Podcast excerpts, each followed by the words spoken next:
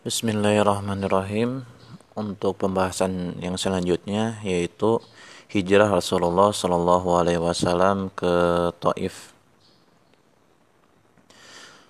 Setelah merasakan berbagai siksaan dan penderitaan yang dilancarkan kaum Quraisy, Rasulullah Shallallahu Alaihi Wasallam berangkat ke Taif mencari perlindungan dan dukungan dari Bani Thaqif dan mengharap agar mereka dapat menerima, menerima ajaran yang dibawa dari Allah Subhanahu wa taala. Setibanya di Taif, beliau menuju ke tempat para pemuka Bani Thaqif sebagaimana orang-orang yang berkuasa di daerah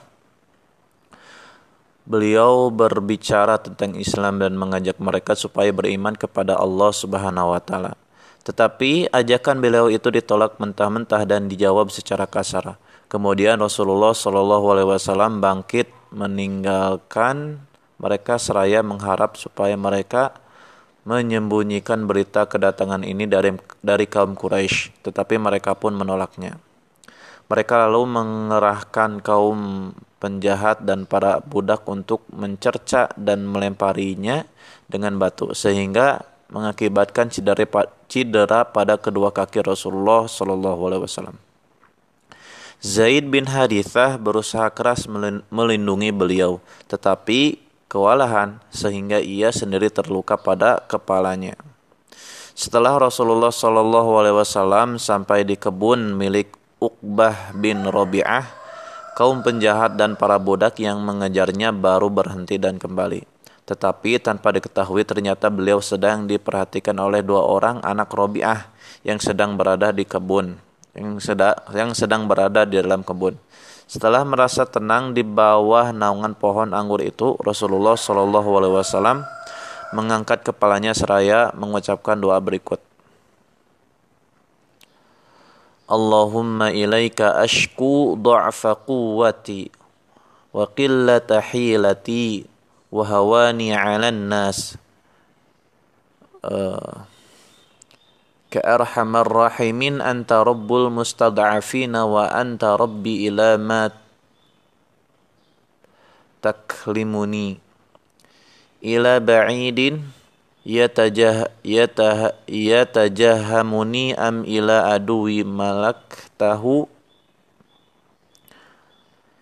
in lam yakun bika ala ghadabun fala ubali walakin aqibataka aw as'uli a'udzu bin a'udzu bin nu binuri wajhika alladhi ashraqat lahu dulumatu wasulaha alaihi amrud dunya wal akhirah min an tanzila bi ghadabuka aw yahilla alayya sukhtuk lakal utba hatta tarda wa la hawla wa la quwwata illa billah. Yang artinya ya Allah kepadamu aku mengadukan kelemahanku kurangnya kesanggupanku dan ke dan ketidak berdayaan diriku terhadap berharap dengan manusia. Wahai zat yang maha pengasih lagi maha penyayang, engkaulah pelindung bagi si lemah dan engkaulah juga pelindungku kepada siapakah diriku tidak engkau serahkan. Jika engkau tidak murka kepadaku, maka itu tidak hiraukan, karena sungguh besar nikmat yang telah engkau limpahkan kepadaku. Aku berlindung kepada sinar cahaya wajahmu yang menerangi kegelapan dan mendatangkan kebijak, kebijakan di dunia dan akhirat. Dari murkamu yang hendak engkau turunkan kepadaku, hanya engkaulah yang berhak menegur dan mempersalah, mempersalahkan diriku sehingga engkau berkenaan. Sungguh tiada daya dan kekuatan apa pun selain atas perkenanmu. Itu mungkin untuk artinya. Berkat doa Rasulullah Shallallahu Alaihi Wasallam itu tergelaklah rasa iba dari dalam hati kedua orang anak lelaki Robiah yang memiliki kebun itu. Mereka memanggil pelayannya seorang Nasrani bernama Adas. Kemudian diperintahkan ambillah buah anggur dan berikan kepada orang itu. Ketika Adas meletakkan anggur itu di hadapan Rasulullah Shallallahu Wasallam dan berkata makanlah Rasulullah Shallallahu Alaihi Wasallam mengulurkan tangannya seraya mengucapkan Bismillah, kemudian dimakannya. Mendengar ucapan beliau di atas, eh, mengecap, mendengar ucapan beliau itu, Adas berkata, demi Allah, kata-kata itu tidak pernah diucapkan oleh penduduk daerah ini. Rasulullah Shallallahu Alaihi Wasallam bertanya, kamu dari daerah mana dan apa agamamu? Adas menjawab, saya seorang Nasrani dari daerah Ninawa, sebuah desa di Mushil sekarang. Rasulullah SAW bertanya lagi, apakah kamu dari negeri seorang saleh bernama Yunus, anak Matius? Rasulullah SAW menerangkan, Yunus bin Matius adalah saudaraku. Ia seorang nabi dan aku pun seorang nabi. Seketika itu juga ada berlutut di hadapan Rasulullah SAW lalu mencium kepala, kedua tangan dan kedua kaki beliau.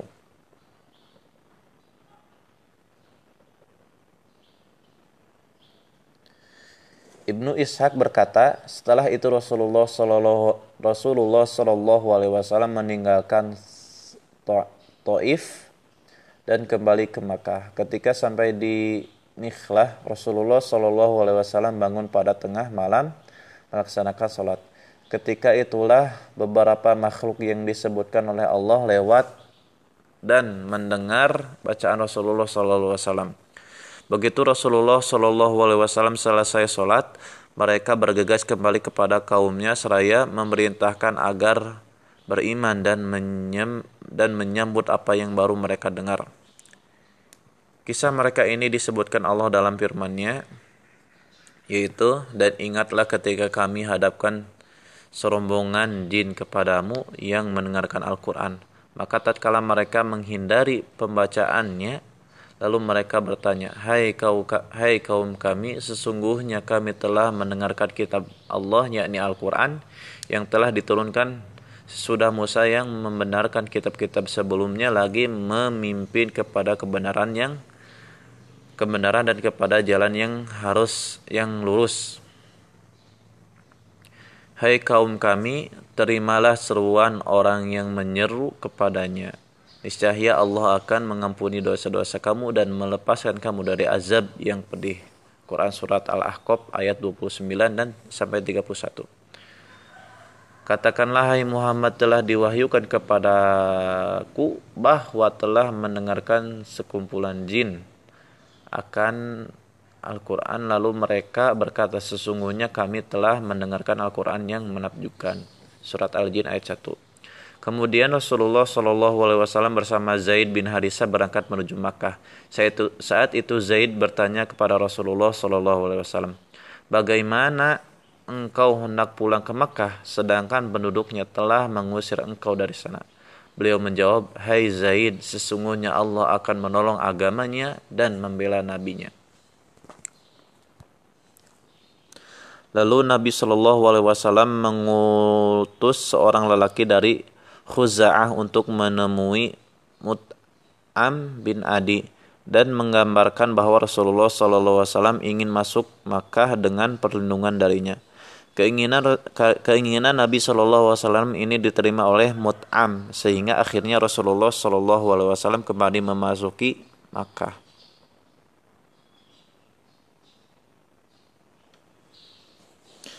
Uh, beberapa ibrah dari uh, apa namanya hijrah Rasulullah. Dari peristiwa hijrah yang dilakukan Rasulullah Shallallahu Alaihi Wasallam ini dan dari siksaan dan penderitaan yang ditemuinya dalam perjalanan ini, kemudian dari proses kembalinya Rasulullah Shallallahu Alaihi Wasallam ke Mekah, kita dapat menarik beberapa pelajaran berikut. Yang pertama, bahwa semua bentuk penyiksaan dan penderitaan yang dialami Rasulullah Shallallahu Alaihi Wasallam khususnya dalam perjalanan hijrah ke Taif ini hanyalah merupakan sebagian dari perjuangan tablignya kepada manusia. Diutusnya Rasulullah Shallallahu Alaihi Wasallam bukan hanya untuk menyampaikan akidah yang benar tentang alam dan penciptaannya, hukum-hukum ibadah, akhlak dan muamalah, tetapi juga untuk menyampaikan kepada kaum muslimin kewajiban bersabar yang telah diperintahkan Allah dan menjelaskan cara pelaksanaan sabar dan musabarah yakni melipat gandakan kesabaran yang diperintahkan Allah dalam firman-Nya. Allah Subhanahu wa taala berfirman, A'udzu billahi minasyaitonir rajim. Ya ayyuhalladzina amanu sabiru wa sabiru wa rabitu. Yang artinya, hai orang-orang yang beriman, bersabarlah kamu dan takutlah dan kuatkanlah kesabaranmu dan tetaplah bersiap siaga dan bertakwalah kepada Allah supaya kamu beruntung. Itu uh, artinya. Rasulullah Shallallahu Alaihi Wasallam telah mengerja, telah mengajarkan kepada kita cara melaksanakan peribadatan dengan peragaan yang bersifat aplikatif lalu bersabda Sallu kama ra'aitumuni usalli Salatlah kamu sebagaimana kamu, uh, kamu melihat cara aku salat. Sabda Nabi wasallam juga khudhu anni manasikakum ambillah dariku manasik cara pelaksanakan ibadah haji mu. Jika hal ini dikaitkan dengan kesabaran, maka seolah-olah Rasulullah Shallallahu Alaihi Wasallam melalui kesabaran yang telah dicontohkannya, memerintahkan kepada kita bersabarlah sebagaimana kamu melihat aku bersabar. Sebab Bersabar merupakan salah satu prinsip Islam terpenting yang harus disampaikan kepada semua manusia. Dalam memandang fenomena hijrah Rasulullah Wasallam ke Taif ini, mungkin ada orang yang menyimpulkan bahwa Rasulullah Wasallam telah menemui jalan buntu dan merasa putus asa. Sehingga dalam menghadapi penderitaan yang sangat berat itu ia mengucapkan doa tersebut kepada Allah setelah tiba di kebun kedua anak Robiah. Tetapi sebenarnya Rasulullah Shallallahu Alaihi Wasallam telah menghadapi penganiayaan tersebut dengan penuh ridho, ikhlas dan sabar. Seandainya Rasulullah Shallallahu Alaihi Wasallam tidak sabar menghadapinya, tentu membalas jika suka. Tindakan orang-orang jahat dan para tokoh Bani Saqif yang menggerakkan mereka, namun ternyata Rasulullah Shallallahu Alaihi Wasallam tidak melakukannya. Di antara dalil yang menguatkan apa yang kami kemukakan ini ialah hadis yang diriwayatkan oleh Bukhari dan Muslim dari Aisyah radhiyallahu an. Ia berkata, Wahai Rasulullah, pernahkah engkau mengalami peristiwa yang lebih berat dari peristiwa Uhud? Uh, jawab Nabi Shallallahu Alaihi Wasallam, aku telah mengalami berbagai penganiayaan dari kaummu. Tetapi penganiayaan tercat, eh, terberat yang pernah aku rasakan ialah pada hari Aqabah di mana aku datang dan berdakwah kepada Ibnu Abdi Yalil bin Abdi Kilal tetapi dia menolak tawaran dakwahku. Kemudian aku kembali dengan perasaan tidak menentu sehingga aku baru uh, tersentak dan bersadar ketika di karnus salib lalu aku angkat kepalaku dan tiba-tiba aku pandang dan tiba-tiba muncul Jibril memanggilku seraya berkata sesungguhnya Allah telah mendengar perkataan kaummu terhadapmu dan Allah telah mengutus malaikat penjaga gunung untuk engkau perintahkan sesukamu. Nabi Shallallahu Alaihi Wasallam eh, melanjutkan, Kemudian malaikat penjaga gunung memanggilku dan mengucapkan salam kepadaku. Lalu berkata, Wahai Muhammad, sungguhnya Allah telah mendengar perkataan kaummu terhadapmu. Aku adalah malaikat penjaga gunung dan Robmu telah mengutusku kepadamu untuk engkau perintahkan sesukamu. Jika engkau suka, aku bisa membalikan gunung Akhshabin ini ke atas mereka, maka aku akan melakukannya. Jawab Nabi Shallallahu Alaihi Wasallam bahwa bahkan aku menginginkan semoga Allah berkenan mengeluarkan dari anak keturunan mereka generasi yang menyembah Allah semata, tidak menyekutukannya dengan sesuatu apa pun.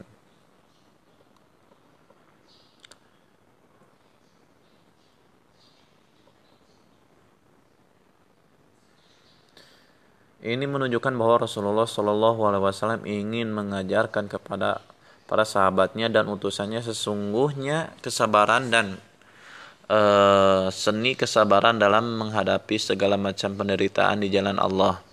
Mungkin timbul pertanyaan lain, apa arti pengaduan yang telah disampaikan Rasulullah Shallallahu Alaihi Wasallam? Apa maksud apa, apa maksud lafad-lafad doanya yang menggunakan perasaan putus asa dan kebosanan akibat berbagai usaha dan perjuangan yang menghasilkan penderitaan dan penyiksaan.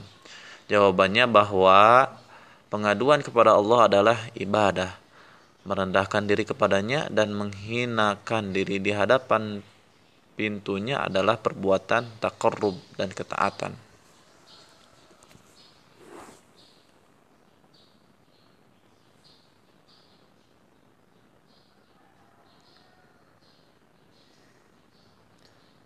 Sesungguhnya, sesungguhnya penderitaan dan musibah yang menimpa manusia mempunyai beberapa hikmah.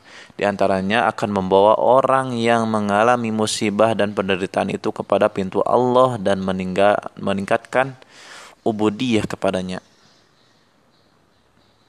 Maka tidak ada pertentangan antara kesabaran terhadap penderitaan dan pengaduan kepada Allah bahkan kedua eh, Bahkan kedua sikap ini merupakan tuntunan yang diajarkan Rasulullah SAW kepada kita melalui kesabaran terhadap penderitaan dan penganiayaan. Rasulullah SAW ingin mengajarkan kepada kita bahwa kesabaran ini adalah tugas kaum muslimin secara umum dan para dai khususnya melalui pengaduan dan takarrubnya kepada Allah Rasulullah SAW ini mengajarkan kewajiban ubudiyah dan segala konsekuensinya kepada kita perlu disadari perlu disadari bahwa e, betapapun tingginya jiwa manusia dia tidak akan melampaui batas kemanusiaannya. Manusia selamanya tidak dapat menghindarkan diri dari fitnah perasaan perasaan senang dan sedih.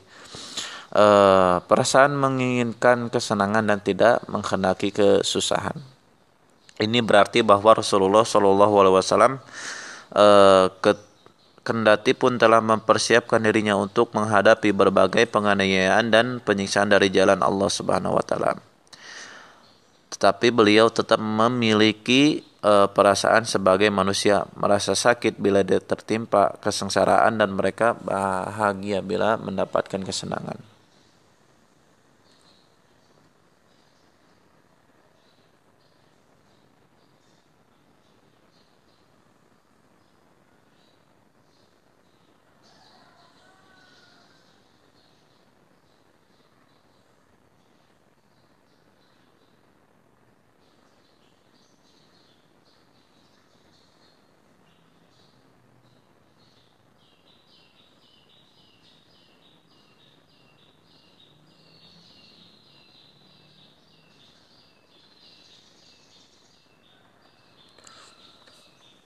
Tetapi Rasulullah Shallallahu Alaihi Wasallam rela menghadapi penderitaan berat dan meninggalkan kesenangan demi menghadap ridha Allah dan menunaikan kewajiban ubudiyah. Di sinilah letak pember, pemberian pahala dan terlihatnya arti takhlif atau pembedaan kepada manusia. Uh, Ibroh yang kedua yaitu jika anda perintah uh, perhatikan setiap peristiwa sirah Rasulullah SAW bersama kaumnya akan ada dapati bahwa penderitaan yang dialami oleh Rasulullah SAW kadang sangat berat dan menyakitkan, tetapi pada setiap penderitaan dan kesengsaraan yang dialaminya selalu diberikan penawar yang melegakan hati dari Allah. Penawar ini dimaksudkan sebagai hiburan bagi Rasulullah SAW agar faktor-faktor kekecewaan dan perasaan putus asa tidak sampai merusak ke dalam jiwanya.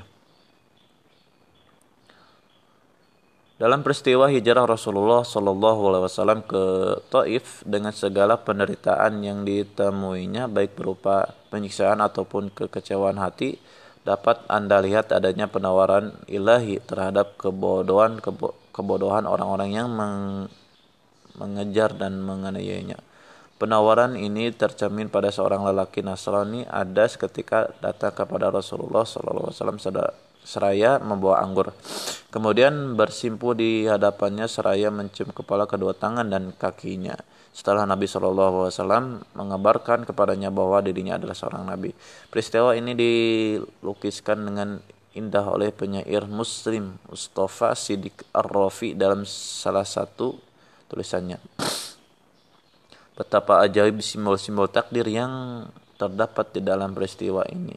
kebaikan dan kedermawanan dan kemuliaan datang begitu cepat men memintakan maaf atas kejahatan, kebodohan dan kezoliman yang baru saja dialaminya. Kecupan mesra itu datang setelah setelah umpatan-umpatan permusuhan. Sesungguhnya kedua anak Robi'ah termasuk musuh bebuyutan Islam, bahkan termasuk di antara orang-orang yang mendatangi Abu Talib. Faman Nabi Sallallahu Alaihi Wasallam yang meminta agar Abu Talib menghentikan Muhammad atau membiarkan mereka bertarung melawan Muhammad sampai salah satu di antara dua kelompok hancur binasa tetapi naluri kebiadaban itu berubah dengan ser dengan serta merta menjadi naluri kemanusiaan yang dibawa oleh agama ini karena masa depan agama berkaitan erat dengan pemikiran bukan dengan naluri Demikianlah agama Nasrani datang memeluk Islam dan mendukungnya karena suatu agama yang benar dengan agama benar yang lainnya ibarat seorang dengan saudara kandungnya. Jika hubungan antara dua orang bersaudara itu adalah hubungan darah, maka hubungan di antara satu agama yang benar dengan agama yang benar lainnya adalah hubungan akal dan pemahaman yang benar. Kemudian takdir ilahi menyempurnakan simbolnya di dalam kisah ini dengan pen, pemetikan buah anggur sebagai makanan yang manis dan memuaskan. Setangkai anggur yang telah dipetik ini menjadi simbol bagi ikatan Islam yang agung dan penuh kasih sayang setiap buah anggur melambangkan sebuah pemerintahan Islam. Ibrah yang, ibrah yang ketiga yakni apa yang dilakukan oleh Zaid bin Harisah yaitu melindungi Rasulullah Shallallahu Alaihi Wasallam dengan dirinya dari lemparan batu orang-orang bodoh Bani Sakib sampai kepala menderita beberapa luka merupakan contoh yang harus dilakukan oleh setiap muslimin dalam uh, bersikap terhadap pemimpin, uh, pemimpin dakwah ia harus melindungi pemimpin dakwah dengan dirinya sekalipun harus mengorbankan kehidupannya. Demikianlah sikap para sahabat terhadap Rasulullah Shallallahu Alaihi Wasallam. Sekalipun beliau sudah tidak ada di antara kita sekarang, namun kita dapat melakukannya, uh, melakukannya dalam bentuk lain yaitu dengan kesiapan diri kita dalam menghadapi segala penderitaan dan penyiksaan di jalan dakwah Islam dan menyumbangkan perjuangan berat sebagaimana pernah dilakukan Rasulullah Shallallahu Alaihi Wasallam. ibrah yang keempat yakni